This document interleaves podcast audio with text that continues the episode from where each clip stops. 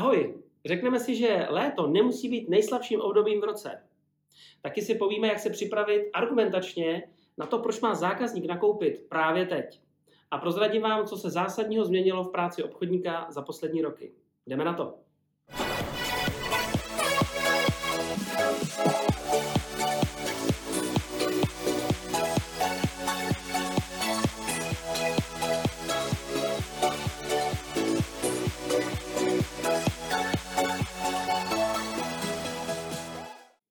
Ahoj, vítám vás u dalšího dílu Já nic nechci.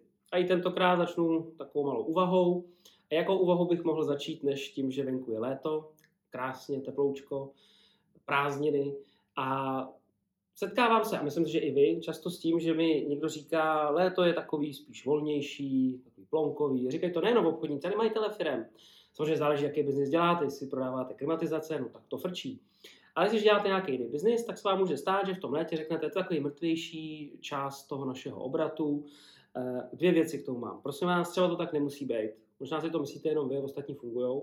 A nebo opravdu si to takhle myslí celá zbytek, nebo celý zbytek toho trhu konkurence. A vy byste si mohli díky tomu utrhnout daleko větší část trhu. Takže možná, že najdete způsob, jak i v létě dělat biznis, což je velká škoda na to nepřijít. A nebo odpočívejte, samozřejmě, to jako na vás. A pak mám druhou věc, eh, ideální období na to se někam posunout, jako osobnost, jako firma, vzdělávat se, něco najít, můžete jít nějaký workshop, třeba k nám, nebo nás oslovit na spolupráci. Ale léto k tomuhle taky vyzývá. To znamená, využijte to léto nejenom na odpočinek, na brání energie, pokud eh, nechcete dělat biznis, ale i na sebe rozvoj. Je to ideální čas, z vlastní zkušenosti to takhle dělám a funguje to. Pojďme na první otázku. Otázku nám položila Markéta na Slidou. Mimochodem na Slidou můžete pokládat otázky i vy, do pořadu Já nic nechci. Ahoj Honzo, jak udržet fokus, když cílovka nakupuje na konci roku? Tři čtvrtiny obratu jsou v prosinci, kdy vyčerpávají rozpočty a celý rok jsou schůzky a telefonáty. Mám silné proč, ale tři tečky. Já samozřejmě teďka nemám konkrétní situace, jak je to trochu těžké to pro mě, pro mě jako uchopit. Mimochodem to řešíme na konzultacích, klidně se můžete nějakou konzultaci objednat. Ale když se budu snažit odpovědět a udělat si na tím nějaký závěr. To znamená, zákazníci nakupují, ale až nějakou určitou část období a ty by si chtěla, aby nakupovali průběžně celý rok a nemusela to všechno řešit až na konci. Což dává smysl samozřejmě. Eh, já bych tady využil konkrétní příklad, eh, který eh, v mém životě se stal, protože uh, řešil jsem s jedním obchodníkem, a to byl obchodník, teda ne majitel firmy, uh, on říká přesně, jak mám zákazníkovi vysvětlit, že si to má pořídit teď. A je třeba si uvědomit, že když něco prodáváme, a teď je jedno, jestli jste obchodník nebo majitel firmy, tak všechno se musí dobře jako zapasovat do třech kategorií. Za prvé, proč si mají koupit ten produkt. To ty firmy ještě tak nějak řeší, jo? že řeknou, ano, měl by si to koupit, protože, nebo ty market, tak máš nějaký důvody, proč si to má někdo pořídit. Korespondují s potřebama. E, proč si to mají koupit od mojí firmy? Tam už jako je to slabší, ale občas to ta firma ještě vymyslí, to znamená, my jsme taková a taková firma a proto byste to měli koupit od nás, ne jinde. A potom, proč si to mají koupit přímo ode mne, jako od člověka, který jim to prodává, tam už je to hodně slabý, tam málo kdy jsou ty důvody, proč já jsem ten správný parťák, jak navazuju osobní vztah a tak dál, jaký, jaký servis tomu zákazníku poskytuju jako osoba například. A na co už se strašně zapomíná a málo kdy to tam je, tak je, proč to mají koupit teď. Proč na teď mají to udělat rozhodnutí. Všechno dneska snese odklad. A tady musí mít dobře promyšlenou strategii, jak to prodávat právě teď. Tady bych doporučil si to rozdělit zase do nějakých jednoduchých škatulí. Víte, že já na tím přemýšlím hodně analyticky, abych si to dokázal prostě nějak poskládat. Eh, ty jim teďka říkáš důvody, proč by si to měli pořídit. A může to být nějaký myšmaš. Takhle se mi to stává často. Přesně i ten obchodník říkám, proč si to má koupit teď ten zákazník. A pro mě začal házet různé věci, jako uh, a protože pak už na ně nemusí mít čas, protože ušetří tyhle peníze. A je to takový myšmaš. Ale je to dobrý mít to opravdu dobře sepsaný v nějakých, nějakých kategoriích, a z toho udělat pěkný výcus a pak už je to největší, jako největší možný e, náboje, který pro to můžete mít připravený. Ta jedna z těch kategorií jsou negativní emoce. To znamená, jaký negativní emoce já mohu použít pro to, aby si to zákazník uvědomil, proč by si to měl pořídit právě teď. Pocit ztráty, eh, nebude to dostupné, nebude to k dispozici skladem, nebudu mít na vás kapacitu, eh, možná se vyčerpá budget a tak dále. Tak dále. Negativní fakta. Už teď proděláváte tolik a tolik Eh, ty lidi eh, eh, vám můžou odejít z té firmy, z těch klíčových pozic a tak dále, a tak dále. Negativní fakta, nikoliv emoce.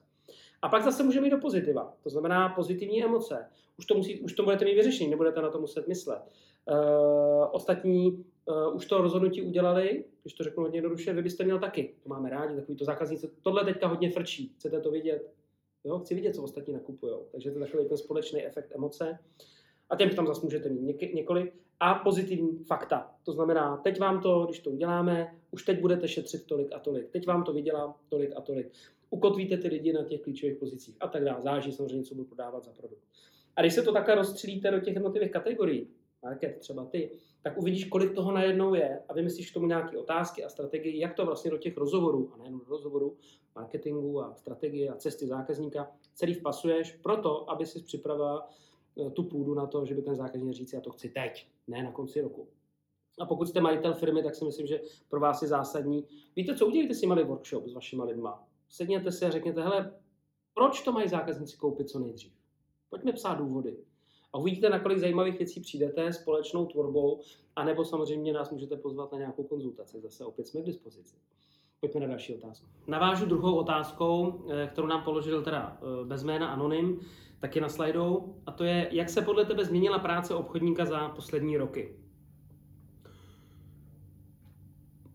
Brutálně. Brutálně se změnila a bude se ještě měnit. Uh, mám tady několik poznámek, všechny určitě nejsem schopen ani tady jako třeba do toho, do toho krátkého videa. Uh, já si myslím, že nejpodstatnější změnou, nebo ty změny, které se udály, jsou následující.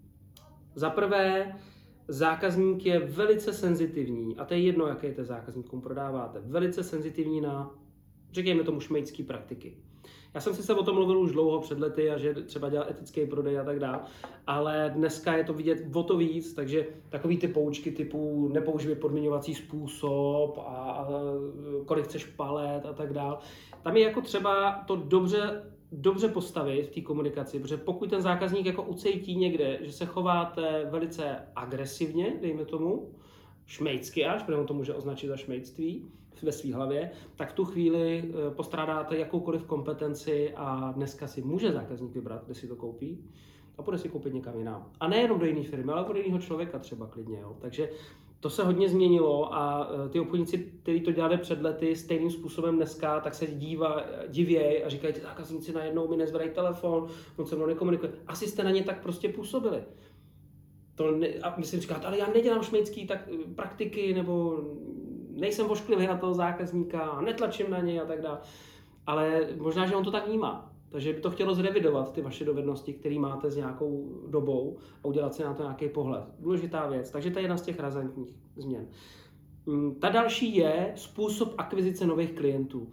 Obchodníci zvyklí si zavolat, domluvit nějak schůzku, v podstatě stačilo říct, pojďme si dát krátkou nezávaznou schůzku. Tyhle doby jsou ta tam.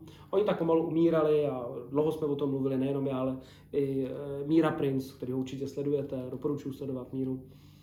A tyhle, ty, tyhle ty, uh, taktiky na, na to, jak se dostat na schůzku například do firmy nebo na i osobní jednání, tak prostě pomalu, a dneska bych řekl možná, že to zrychluje, přestávají být dostatečně funkční, protože zavolat někomu a říct, hele, já mám pro tebe něco zajímavého, pojďme se potkat na 15 minut, uvidíme, jestli to bude pro obě strany zajímavý, je prostě málo. Všichni si ten svůj čas nějakým způsobem chráníme a já musím být dobře připravený, jak budu telefonovat, pokud si akvizuju pomocí telefonování. Ale co je to, ta změna nej, největší je, jak já budu připravovat ten kontakt vůbec na to, že se spolu třeba telefonicky spojíme. Možná se ani nemusíme telefonicky spojit navíc. Takže jakou, jaký já mám cestu k tomu, abych si ohřál ty kontakty. Eh, pokud nevíte, co tím myslím, tak eh, byste měli navštívit nějakou eh, nějaký workshop nebo školení, kde vám řeknou, co to je, protože ohřívání kontaktů, cold emailing, práce se sociálníma sítěma, nějaký vláček, kam toho zákazníka zařadíte, je něco, co vám hodně pomůže ohřát ten kontakt pro to, abyste s ním mohli navázat nějakou akviziční schůzku. A to je jedno, jestli prodáváte rezidentům, B2B firmě nebo korporátu. Ve výsledku tam vždycky jsou nějaký lidé na konci. Že? Pak jsem se tady ještě poznačil, eh, že hodně se změnil, to je důležitá věc, je daleko větší tlak a stres, který ten obchodník dneska zažívá. Už to není taková ta pohůdková cesta, jo, kdy sednu do auta, jedu si, pár zákazníků si obědu, pohoda, teďka kafičko a pak volno. Je, já už mám teďka car control v autě, jo, dobře, takže já nemůžu nechat stát auto tady před kinem. Já dobře přeháním. Ale principiálně asi mi rozumíte, že ten tlak na ty výsledky u těch obchodníků je čím dál tím větší. Eh, a je to přirozený, takhle to je všude na světě. Obchodník má dodnes výsledek a na vztah zákazníka, že jo, to je jasný.